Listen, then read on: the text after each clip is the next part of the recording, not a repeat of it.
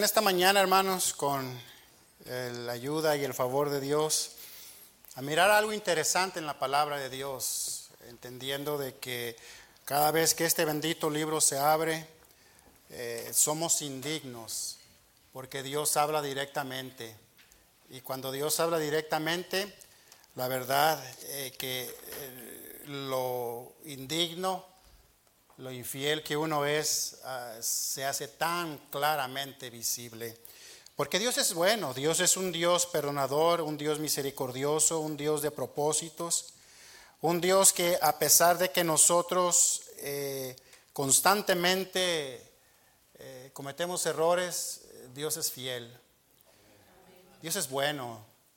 Y mire, hermano, la verdad que si no sea por la fidelidad de Dios, a causa de nuestras regazones, usted y yo, de verdad que ya estuviéramos 6 pies bajo tierra. De verdad. Seamos honestos, seamos realistas, hermanos. Reconozcamos que muchas de las veces en la manera que nosotros nos conducemos delante de Dios, a veces no provoca a Dios en nada. Y en esta mañana vamos a conocer la historia de un hombre que se atrevió a provocar a Dios. En nuestra infancia recordamos a nuestras madres o quien bien en su tiempo nos diera formación durante nuestra infancia. Escuchábamos esto: no me provoques. No me provoques porque no quieres encontrarme. ¿Qué es lo que estaba diciendo? Cálmate, no me hagas enojar. Y cuando miramos esta advertencia, automáticamente dábamos un retroceso hacia atrás diciendo: hay peligro. Ahora aquellos hermanos o hermanas que tuvimos creciendo con nosotros, a veces ellos retaban esto, ¿verdad?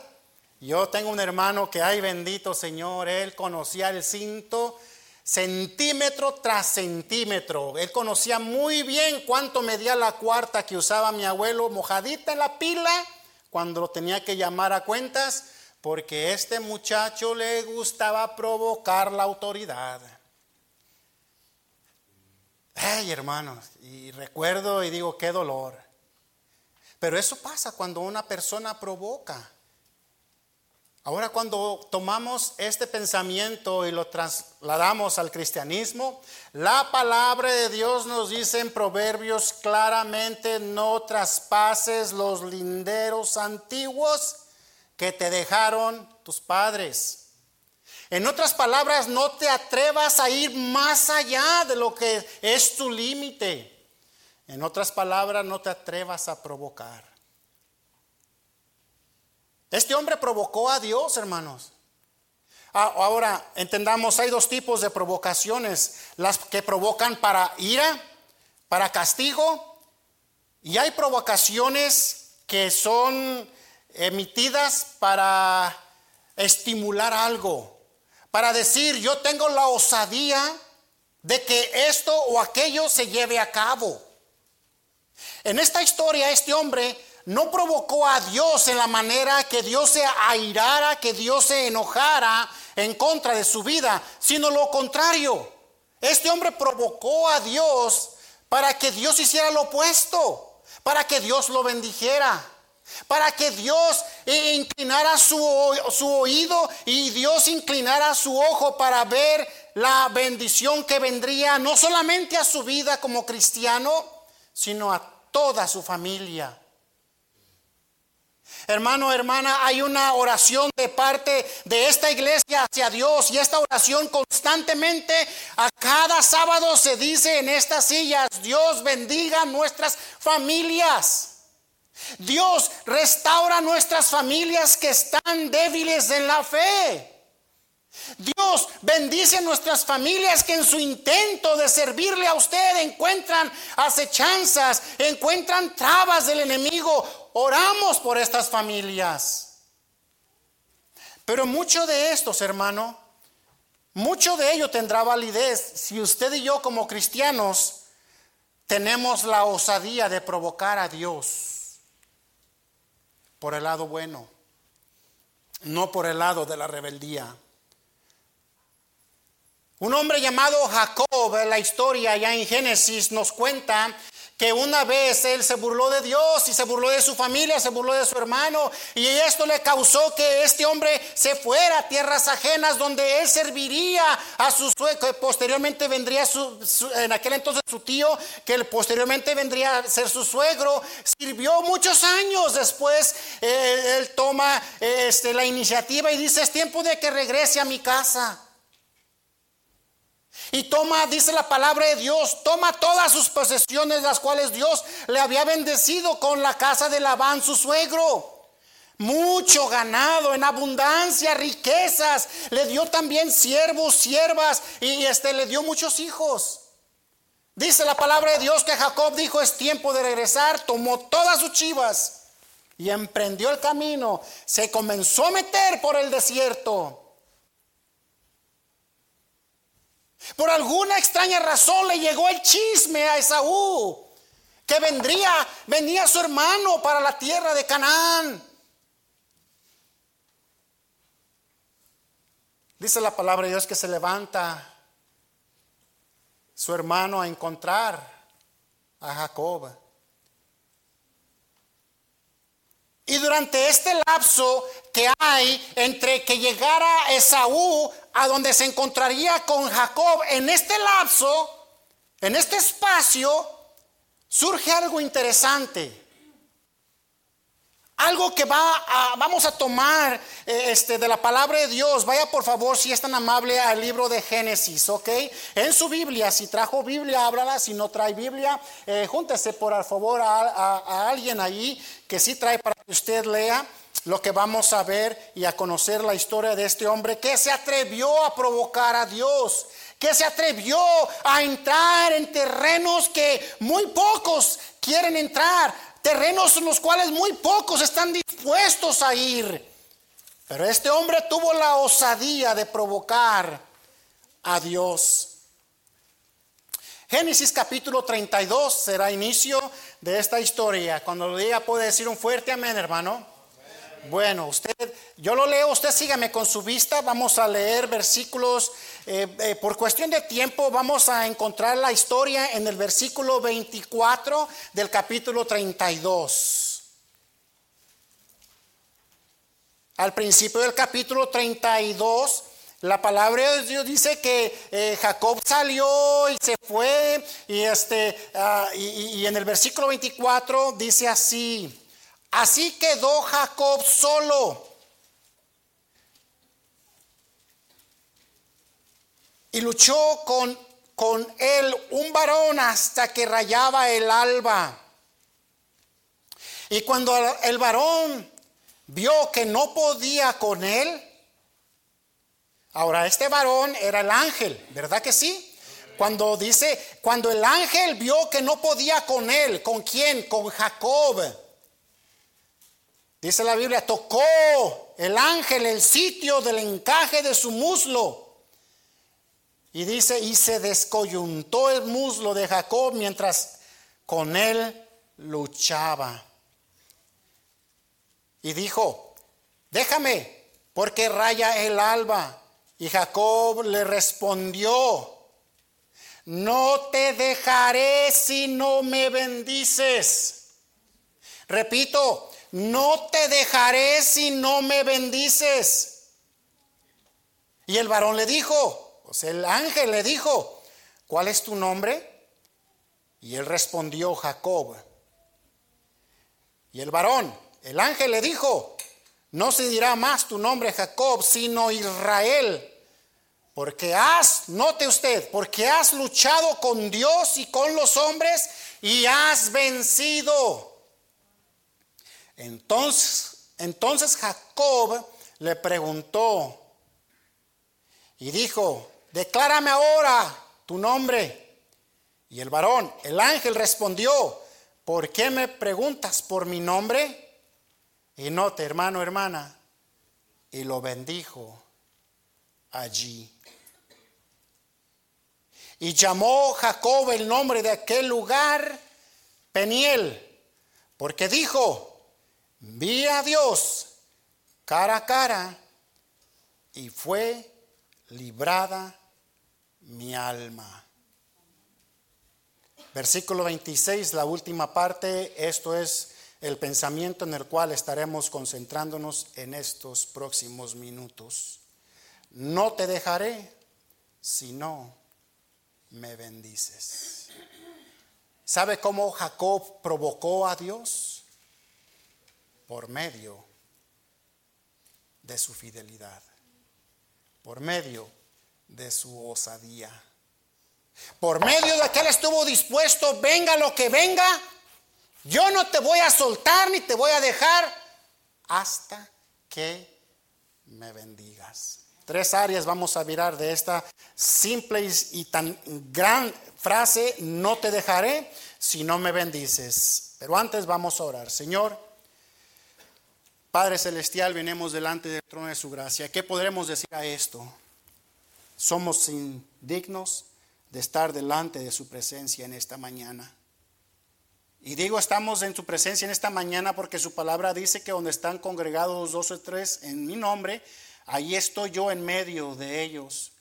Si bien, Señor, no lo vemos, no lo palpamos, pero su promesa la creemos. No permita que vayamos sin su presencia, tal y cual como dijo Moisés en su tiempo. En esta mañana, Señor, que su espíritu vaya agarrados de nuestras manos para que podamos ver lo que usted tiene para nosotros y para esta iglesia. Ayúdanos rétenos, Señor, a ser diferentes el día de mañana. Use su palabra para confortar las almas y los espíritus que vengan adoloridos hoy en este día. Señor, aparta toda posible distracción en estos próximos minutos. Que nuestras mentes, nuestros corazones queden cautivos a su palabra y en lo que se vaya a decir, lo que usted tenga de parte de este siervo inútil, usándolo para su pueblo. Señor, limpia, purifica mis labios, sea su nombre exaltado y honrado y glorificado, y lo que se vaya a decir bien dicho, sea usted todo el que tome toda la gloria y la honra, y lo que no sea bien dicho, Señor, yo soy culpable de todo ello. Señor, le pidemos de su bendición esta mañana, le pidemos esto y le rogamos en el nombre de Jesucristo. Amén.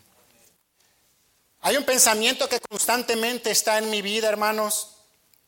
Más que un pensamiento, es una constante súplica. Es una súplica que esta iglesia le hace a Dios día con día. Dios, bendiga nuestra familia. Dios bendiga nuestra iglesia. Dios bendiga nuestro ministerio.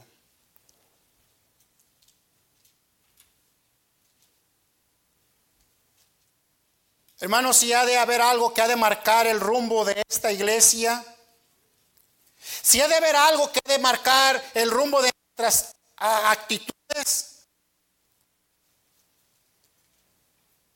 ha de ser que nosotros nos hacemos al máximo. ¿Okay? Todo lo que nosotros tenemos, todo lo que nosotros nos envolvemos y todo lo que nosotros hemos de hacer el día de mañana. La historia nos cuenta la palabra de Dios y un hombre llamado Jacob que peleó, que luchó, que se esforzó, que estuvo dispuesto a pagar el precio que tuviera que ser pagado, con tal de que Dios bendijera su vida. En otras palabras, querido hermano, querida hermana, querida iglesia, querida familia, Jacob provocó a Dios para que Dios lo bendijera. Mire, hermano, seamos realistas. Sí, la verdad, Dios ha bendecido nuestras vidas. Sí, por lapsos podemos ver que Dios ha bendecido nuestro ministerio.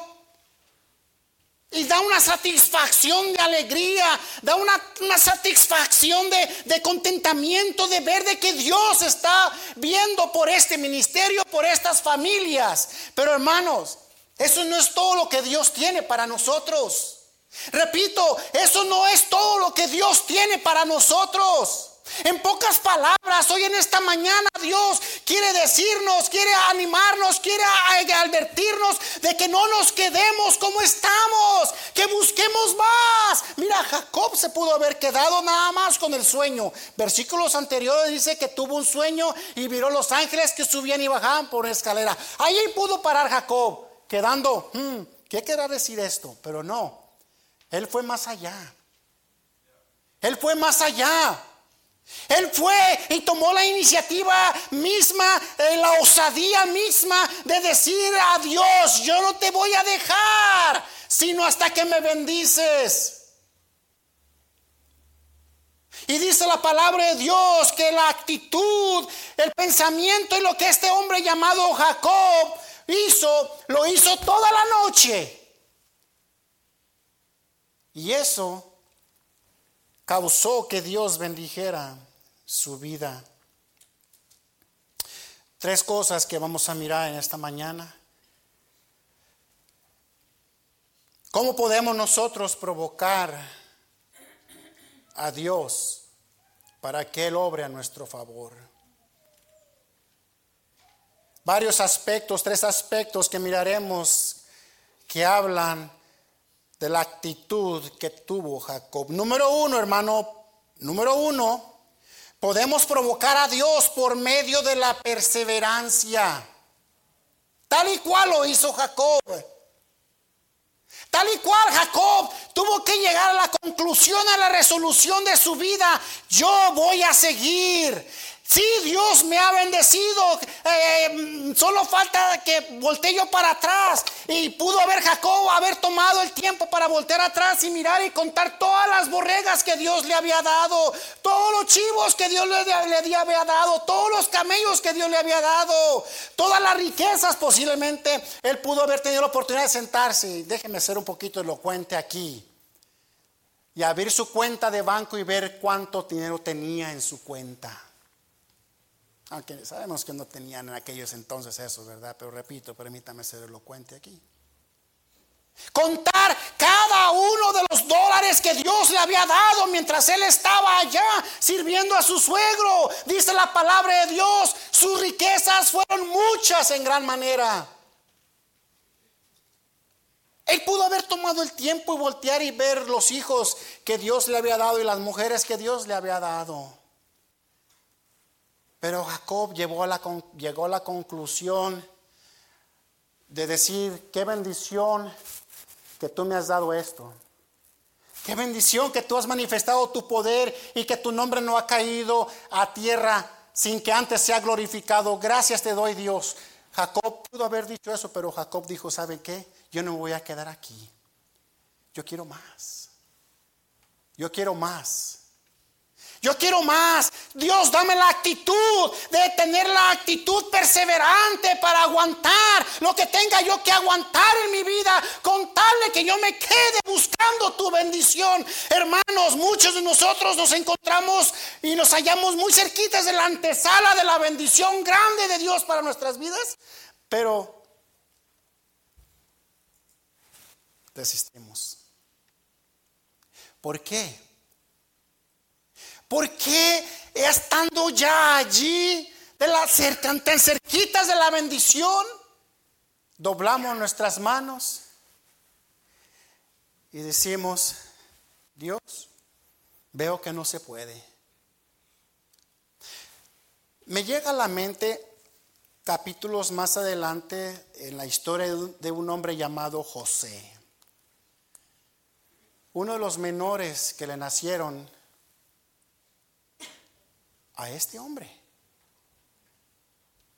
La historia dice que lo vendieron sus hermanos a los ismaelitas.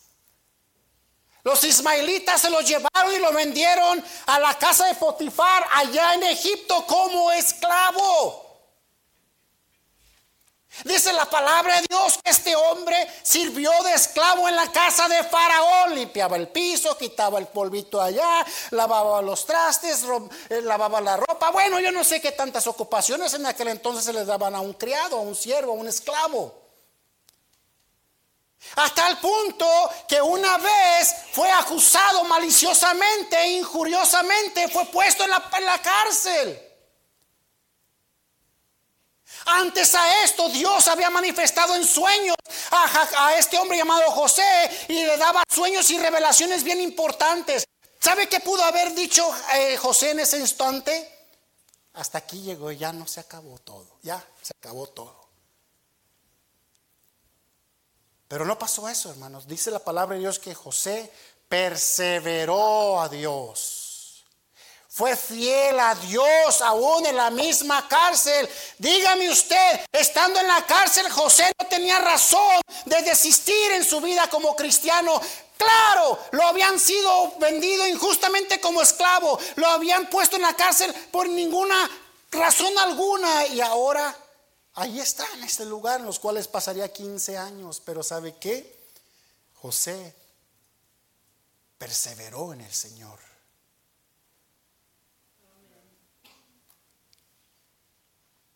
Miramos a Jacob que luchó, provocó. El ángel le dijo que lo dejara ahí, pero Jacob se aferró. El ángel miraba la perseverancia de este hombre. Hermanos, si hemos de entrar al lugar de bendición que Dios tiene para nuestras familias, nuestra iglesia y esta comunidad, es que nosotros quedemos donde Dios quiere que estemos a pesar de las circunstancias, porque déjeme decirle una cosa que anda buscando el diablo en nuestra vida como cristiano, es desanimarnos para que nosotros desistamos de continuar adelante.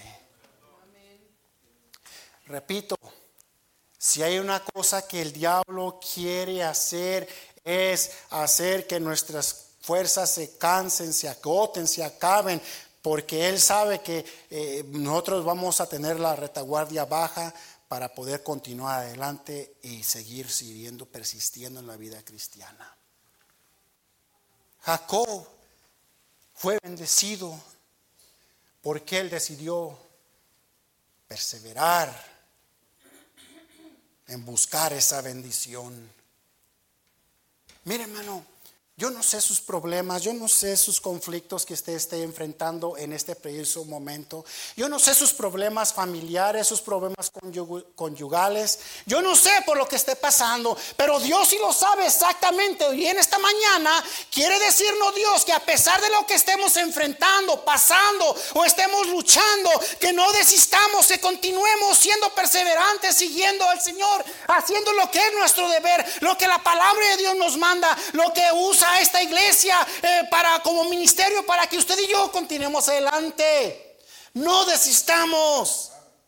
Eso es lo que nos va a llevar a nosotros a ponernos en el lugar de provocar a Dios, diciéndole: Dios, aquí estoy, yo no me voy a salir de la iglesia, yo no voy a hacer lo que tú me has mandado que yo haga, yo voy a permanecer donde tú me tienes. Y aunque, hermanos, el mundo y el diablo y las acechanzas y las artimañas de todo su sistema nos tenga como los pollitos todos sin plumas y tres peleques allí, como lo decimos, pero que nosotros sigamos caminando fiel a Dios, perseverando donde nos tiene. No desistamos, hermanos, estamos cerquitas. Les aseguro de parte de Dios en esta mañana, escuche esto, estamos cerquitas de recibir la bendición de Dios. No deje que otro tome su corona. Listen up, young people. Allá podrá verse todo muy bonito. Podrá estar pasto muy bonito de aquel lado, pero déjame decirle, es una trampa para que usted desista de servir al Señor. Es una trampa que el diablo tiene para su vida, porque dice la palabra de Dios que todo aquello se mira muy bonito y deseable, pero una vez que te agarra el diablo, su sistema, oh dear God, Dios tenga misericordia de tu triste alma, querido joven. Preserva, persiste sirviendo al Señor. Si no estás sirviendo al Señor, listen up, keep busy. Do something for your Lord. ¿Por qué? Porque Él bendice de una manera especial a aquellos que se quedan en el lugar que Dios quiere que se queden sirviéndole a Él, a pesar de lo que el diablo aviente a su paso. Oh, querida pareja joven, usted tiene tremendo potencial delante de usted.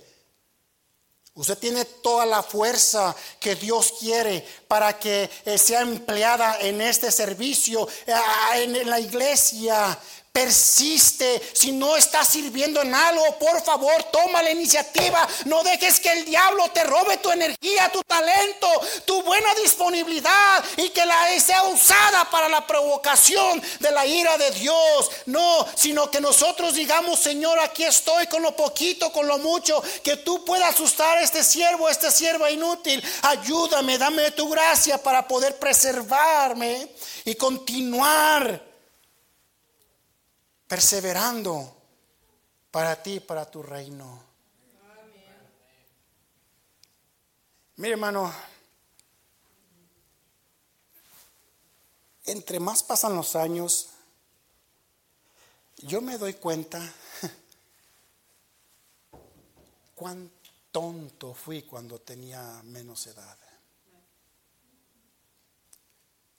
Estadísticamente dicen,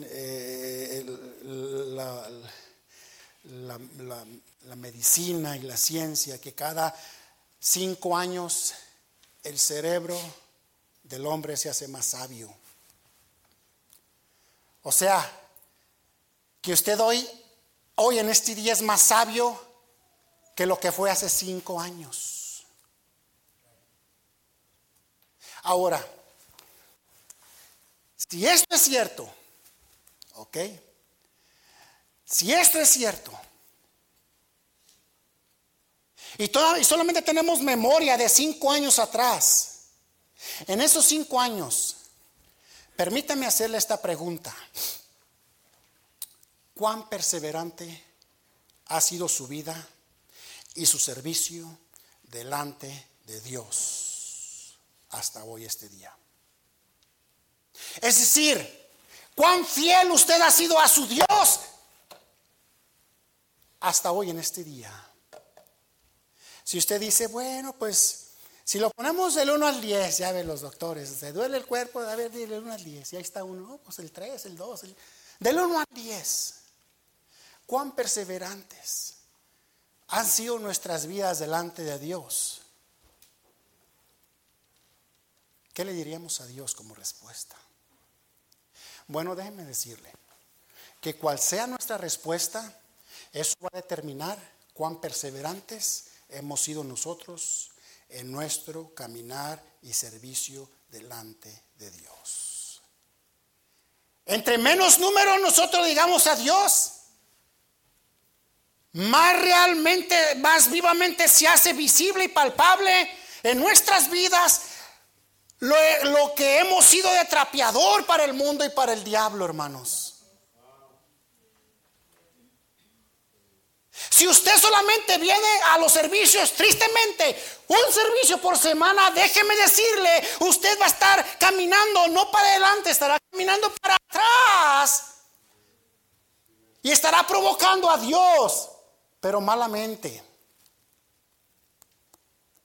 Si decimos ser cristianos y conocemos y tenemos y decimos a gran voz y con una actitud arrogante muchas las veces: yo no conozco a Dios, yo sé de Dios, o viceversa.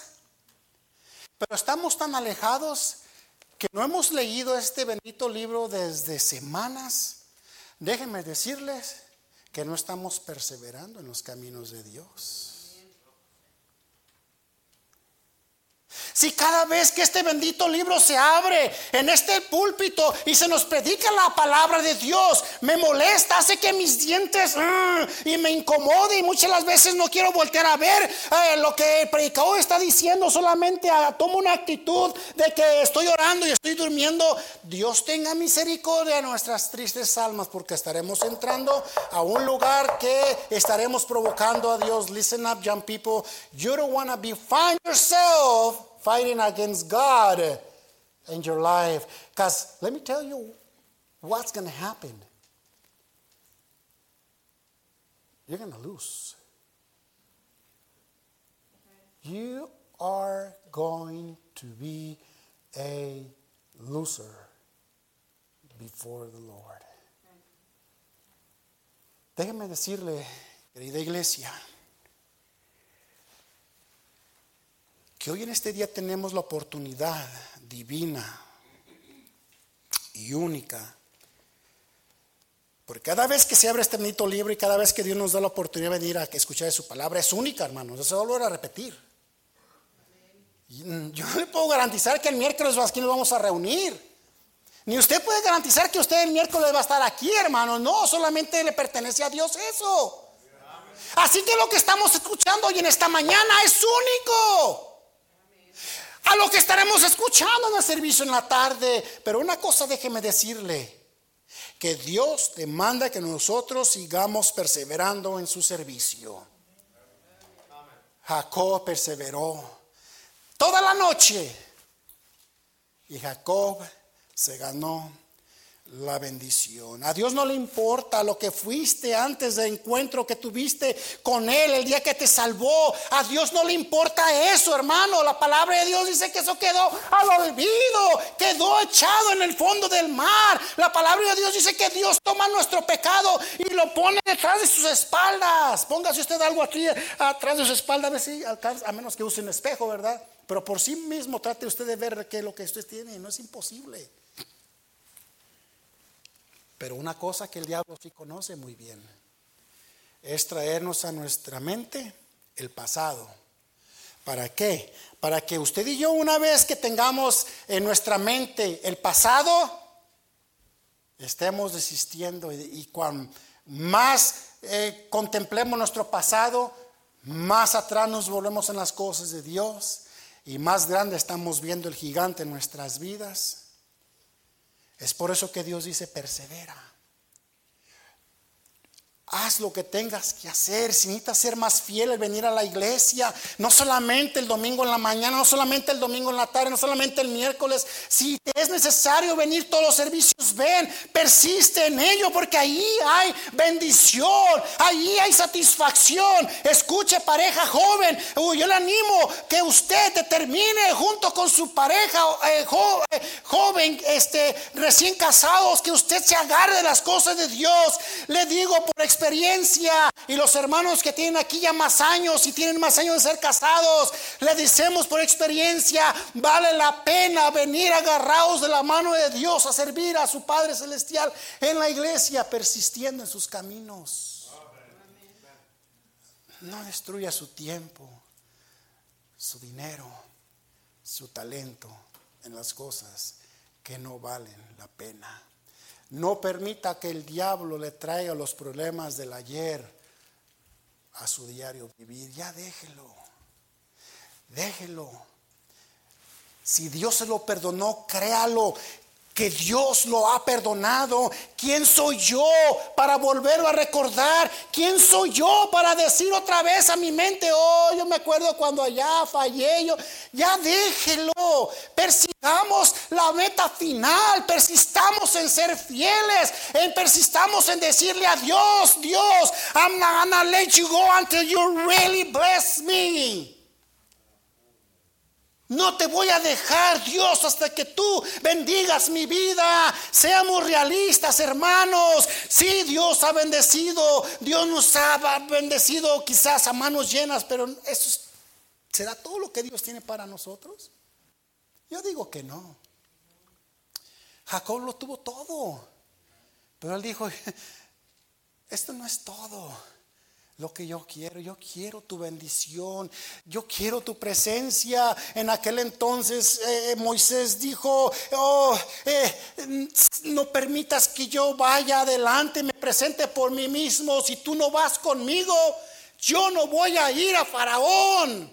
Porque Moisés entendía: si he de ser alguien delante de ti, ha de ser porque tu presencia ha de ir conmigo.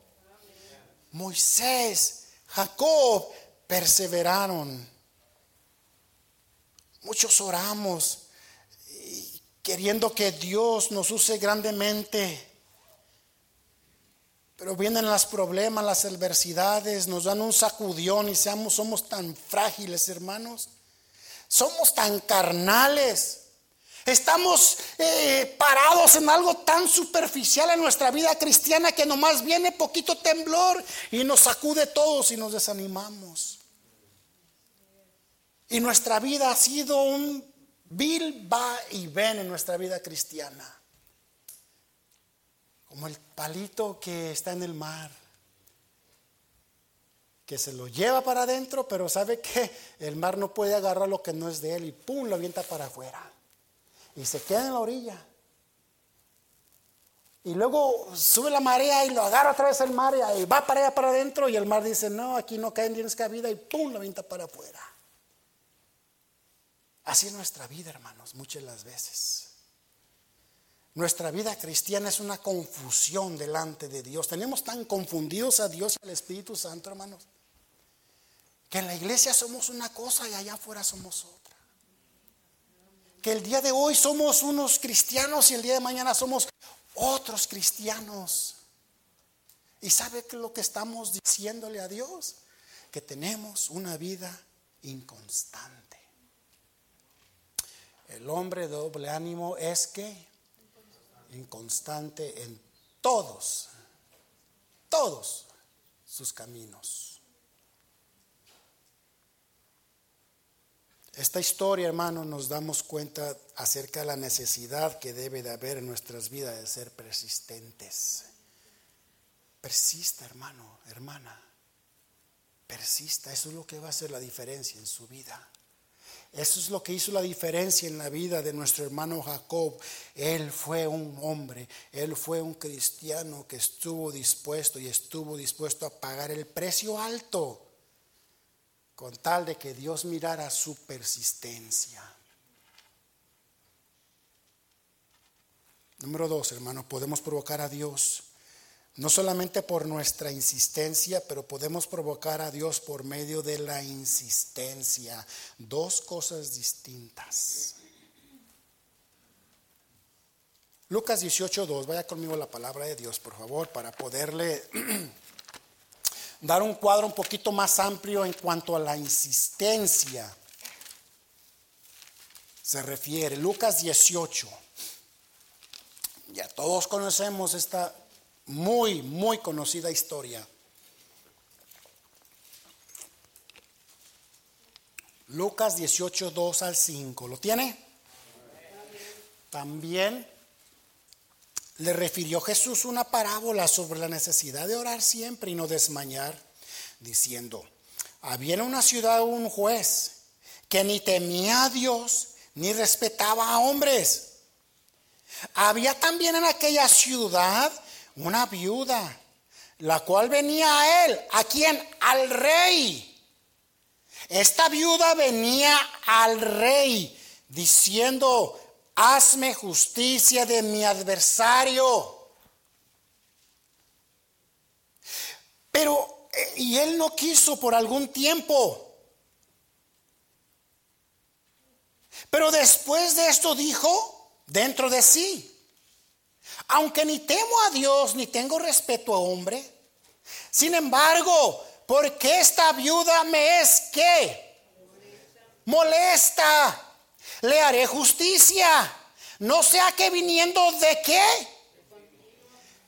persistencia, hermanos, viniendo de continuo me agote la paciencia. Esta mujer recibió lo que ella quería, pero no solo ella recibió por su petición, ya tenía la petición. Lo que hizo la diferencia en esta mujer fue que allí estaba con su palito de madera. Paz. Hazme justicia. Escúchame. ¿Sabe cómo se llama eso, hermano? La oración en la vida cristiana. ¿Sabe cuál va a ser nuestro palito de madera delante de Dios? Que esté todo el tiempo. Va a ser por medio de la oración. ¿Cuánto oró esta mañana antes de venir al templo? ¿Cuánto oramos la noche anterior antes de dormirnos?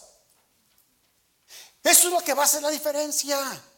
Eso es lo que vamos a hacer que provoque a Dios y que Dios voltee y vea que realmente estamos haciendo algo distinto. Nuestra insistencia, a pesar de lo que pesar que venga y lo que venga, que usted y yo sigamos insistiéndole a Dios en lo que estamos pidiéndole a Dios.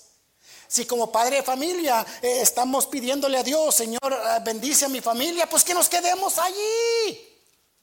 Si queremos que Dios haga algo distinto con el rumbo de nuestras generaciones, hay un versículo que tomó tanto mi corazón desde el momento que lo escuché y después de que Dios comenzó a bendecir nuestra vida y nuestro matrimonio, es este salmo.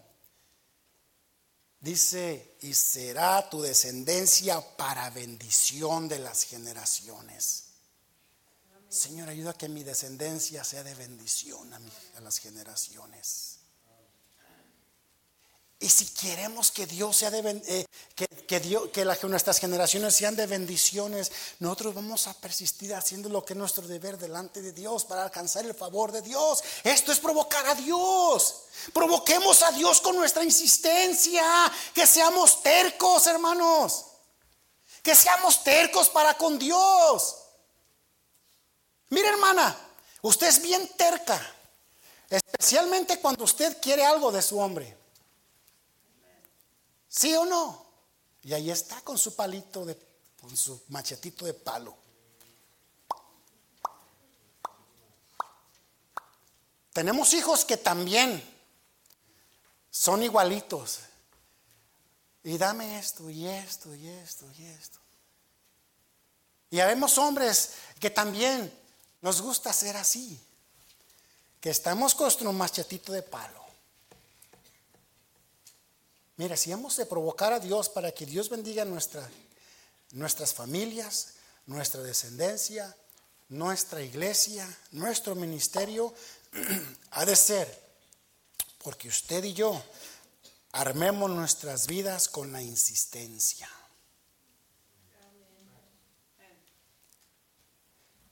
Esta historia nos muestra la gran importancia que tiene la perseverancia, la insistencia, el ser latosos, el ser insistentes.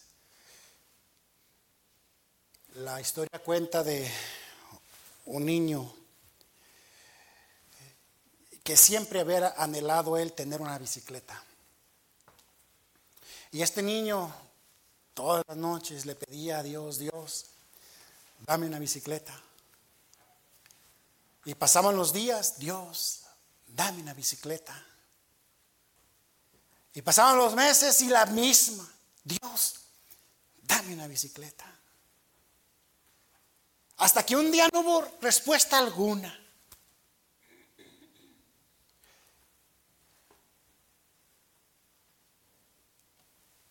Desistió de seguirle pidiendo a Dios. ¿Para qué? Ya tengo tantos meses, tantos años orándole a Dios por una bicicleta. Ya casi cumplo los 19 años y ya no quiero bicicleta. Cuando él lo dio todo por perdido. Un día va llegando de la escuela y para su mayor sorpresa, alguien le había traído una bicicleta. Y el niño se quedó asombrado, o sea, se quedó confundido. ¿Por qué? Que pedí tanto y tanto y tanto,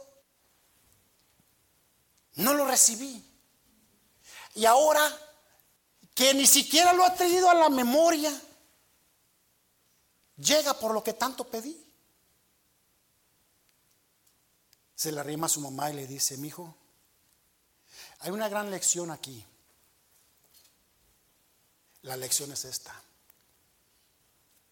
esta bicicleta pudo haber sido un carro. Tú ya cumples tus 19, tú ya estás listo para manejar. Pero solo se quedó una bicicleta. ¿Por qué? Porque si tú hubieras sido persistente, pedirle y pedirle y siguiendo y pidiendo, llegan los 16, los 17, los 18, los 19 años y tú sigues pidiendo una bicicleta, Dios en su gran misericordia iba a voltear a verte y decirte: no, tú ya estás muy grande para una bicicleta, mejor ahí te va un carro. Pero como Dios vio que tú te habías quedado en tu niñez de no seguir siendo persistente, Dios te ha dado conforme a tu insistencia. ¿Cuántas veces nosotros en nuestras vidas como cristianos desistimos de pedirle a Dios por algo o en algo? Y seamos realistas, muchos de nosotros hemos abandonado la idea de seguir pidiendo porque no ha pasado nada. Bueno, déjeme decirlo hoy esta mañana, hermanos, Dios lo sabe, Dios lo está escuchando. Si usted está orando por un hijo rebelde, sígalo, por amor de Dios, siga orando por él. Si usted está orando por una mujer rebelde, por un hombre rebelde, por un nieto rebelde, por un sobrino rebelde, por un familiar rebelde, por amor de Dios, siga orando a Dios. Esas son las insistencias que deben de quedarnos en nuestras vidas para siempre, hasta que veamos la plenitud de aquel que dice: ya no quiero escuchar, ya admiré que ya has estado tantos años y ahí te va. Lo que hizo la diferencia en la vida de Jacob fue la insistencia. Bendíceme, bendíceme, bendíceme. Jacob, ya déjame ir. No te voy a dejar hasta que me bendíceme. Bendíceme, bendíceme, bendíceme. ¿Cuál es nuestra súplica? Sigamos con esa insistencia delante de Dios. Hay que darle lata a Dios hasta que haga en nuestras vidas lo que necesitamos, hermanos, porque realmente seamos realistas, seamos honestos. Tantas cosas que nos faltan en nuestra vida como cristianos. Tantas cosas. Nosotros como padres, hermano, necesitamos tanta sabiduría para dirigir nuestra familia. Usted como hermana, tanta sabiduría que necesita Dios, de parte de Dios en su vida, para ser el ejemplo y el modelo a sus hijos. Tanta ayuda que necesitamos a esta iglesia para seguir siendo luz, siendo la sal, siendo la bendición que Yakima necesita. Sigamos insistiéndole a Dios, no porque Dios nos ha contestado. Entendamos, Dios siempre tiene tres respuestas. Es un no, es un espérate y es un aguántate. No nos paremos en el primer no. Si escuchamos un no, no importa seguirle pidiendo a Dios. Quizás lo que necesitamos hacer más adelante, hay que provocar a Dios hasta que nosotros obtengamos en nuestras vidas lo que queremos para nuestras vidas. Yo quisiera, hermano, y esta oración en este día es que usted y yo salgamos por esas puertas siendo unos latosos delante de Dios. Dios nos ayude y nos dé gracia, y pidámosle a Dios: Señor, al salir por esas puertas, ayúdame a seguir siendo un insistente. Cuando tengamos problemas en nuestro matrimonio, seamos insistentes pidiéndole y suplicándole a Dios. Cuando nuestros hijos sean rebeldes y no quieran nada con las cosas de Dios y muestren una indiferencia palpable a las cosas de Dios y pareciera que usted los traiga fuerzas a la iglesia, siga persistente. Haga lo que es su deber. Número 3 y último, hermano, podemos provocar a Dios por medio de la obediencia. Número 1, podemos provocar a Dios por medio de nuestra perseverancia. Número 2, podemos provocar a Dios por medio de nuestra insistencia. Y número 3, podemos provocar a Dios por medio de la obediencia. Éxodo 40, rápidamente, hermano. Éxodo 40. Comenzamos con el libro de Génesis. Bueno, vaya un libro atrás. Adelante, y usted va a encontrar Éxodo. Éxodo capítulo 40.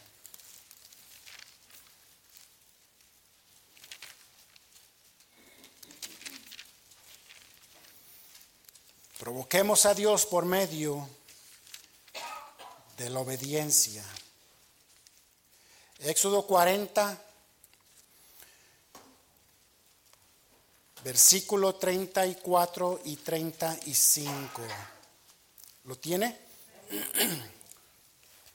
Entonces, una nube cubrió el tabernáculo de reunión, y la gloria de Jehová llenó el tabernáculo. Y no podía Moisés entrar en el tabernáculo de reunión porque la nube estaba sobre él, y la gloria de Jehová lo llenaba. Repito el versículo 35. Y no podía Moisés entrar en el tabernáculo de reunión porque la nube estaba sobre él, y la gloria de Jehová lo llenaba. ¿Sabe por qué estaba Dios allí? Por la obediencia que tenía Moisés en su vida. Aquí miramos a un Moisés que provocó que la nube, la gloria de Dios misma, fuera derramada sobre el tabernáculo. Hermanos, oremos, pidamos, roguemos, sigamos siendo obedientes a Dios, y para que Dios derrame su nube sobre nuestras vidas y veamos su gloria palpablemente obrando a nuestro favor. El mismo Dios que es y fue el Dios de Moisés, el mismo Dios de nuestros días, hermanos. Entonces, ¿cuál es la diferencia? La diferencia es la obediencia. Eso es lo que va a hacer la diferencia en nuestro rogar, en nuestra insistencia, en nuestra perseverancia, el ser latosos. Cuando usted y obedecemos a Dios en lo que Él nos manda, exactamente como Dios lo pide, no tardará mucho entonces cuando Dios comience a bendecirnos. Pero no va a ser sino hasta cuando Dios vea cuán obedientes somos nosotros. Sin entrar mucho en detalles, hermanos, en cuanto a esta área de la obediencia, permítame ser un poquito más directo, y dicen los gabachos, cut the chase. ¿En qué áreas en su vida hoy en este día usted necesita ser más obediente a Dios?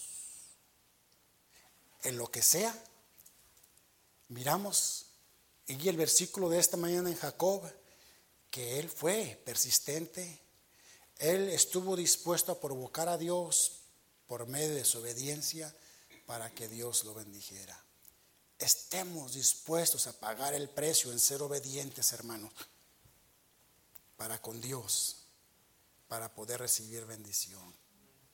Del 1 al 10, ¿cómo podemos medir nuestra obediencia delante de Dios hoy en esta mañana? Número 4, podemos provocar a Dios por medio de la necesidad.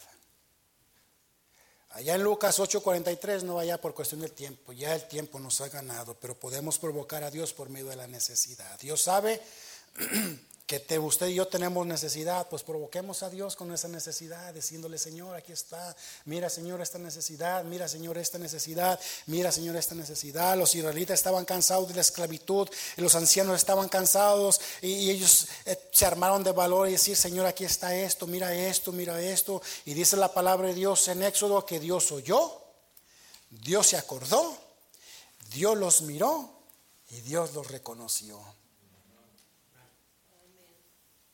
¿Cuán diferentes son los israelitas a usted hoy en este día y a mí hoy en este día?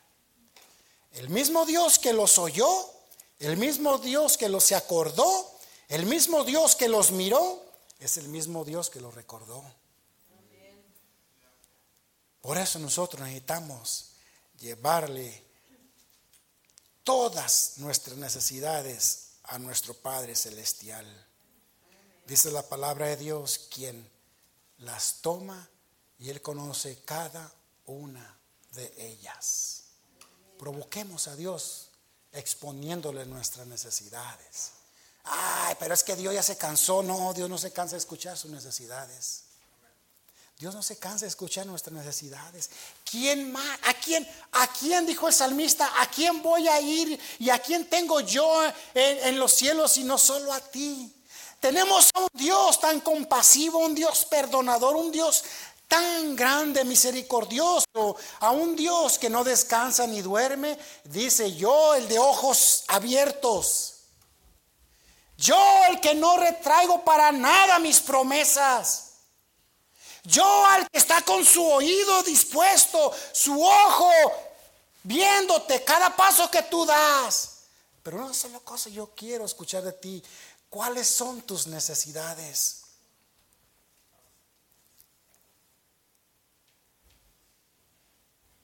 Concluyo con esto. Yo le invito hoy, querido hermano, querida hermana, querida iglesia,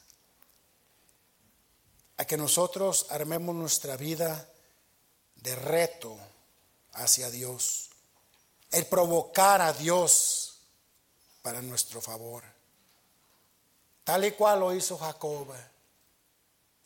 A que si estamos desistiendo en nuestro ruego, nuestra súplica, nuestra oración, nuestra insistencia delante de Dios, que hoy en este día armemos de valor y miremos y tememos delante de nosotros a un hombre llamado Jacob, que tuvo mil y una razón para no seguir siendo latoso, no seguir siendo insistente delante de Dios, sino que todo lo contrario, que hoy este día 28 de mayo del año 2023 sea el día que cambie el rumbo de nuestras vidas cristianas y que provoquemos a Dios en la área de, y usted llena el blanco. Usted mejor que nadie tiene la respuesta para llenar ese blanco en su vida. En esa área provoquemos a Dios y busquemos el favor de Dios en nuestras vidas, teniendo como base esto: que lo que hemos recibido de Dios como bendición son bendiciones porque Dios las da y no añade tristeza sobre ellas, pero no es todo lo que Dios tiene para nosotros. No es todo lo que Dios tiene para usted y para mí hoy, este 28 de mayo del año 2023. Señor, rogamos de su palabra, de su espíritu, de su sabiduría, de su fuerza. Y Señor, le pedimos que nos ayude a seguir persistiendo en nuestras vidas cristianas, en nuestras vidas matrimoniales, nuestras vidas como hijos, como hijas, o como miembros de esta iglesia. Ayúdanos a seguir persistiendo en permanecer en lo que este es nuestro deber. Señor, sin decir ya más, usted ha hablado en nuestras vidas y ha tocado nuestros corazones. Cuán falto estamos en nuestras vidas acerca de la persistencia delante de usted. Somos cristianos tan inconstantes en nuestro caminar. Hoy lo reconocemos delante de usted, rogando y suplicando de su perdón, de su ayuda, de su dirección para el día de mañana. A través de todo este auditorio hay una infinidad de necesidades. Rogamos por cada una de ellas.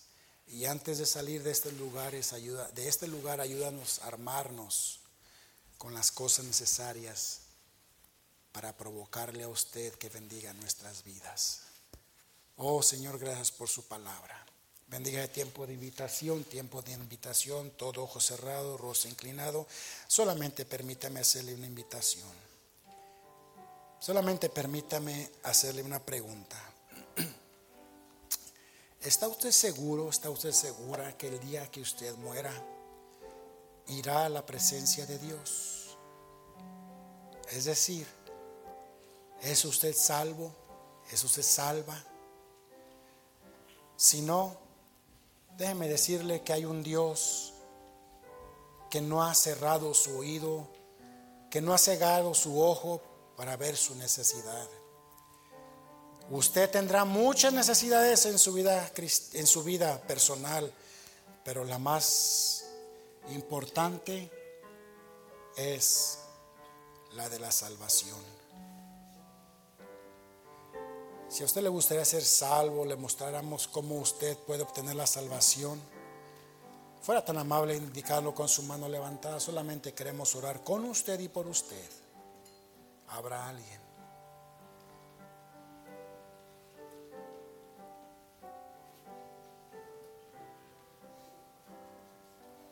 Ahora, Si usted dice, la verdad es que yo necesito ser más persistente a Dios en este asunto, en este problema, quizá necesita yo ser más fiel a los servicios de la iglesia. Bueno, hable con Dios. Mientras el piano toca lenta y suavemente, usted ore a Dios y exponga su necesidad.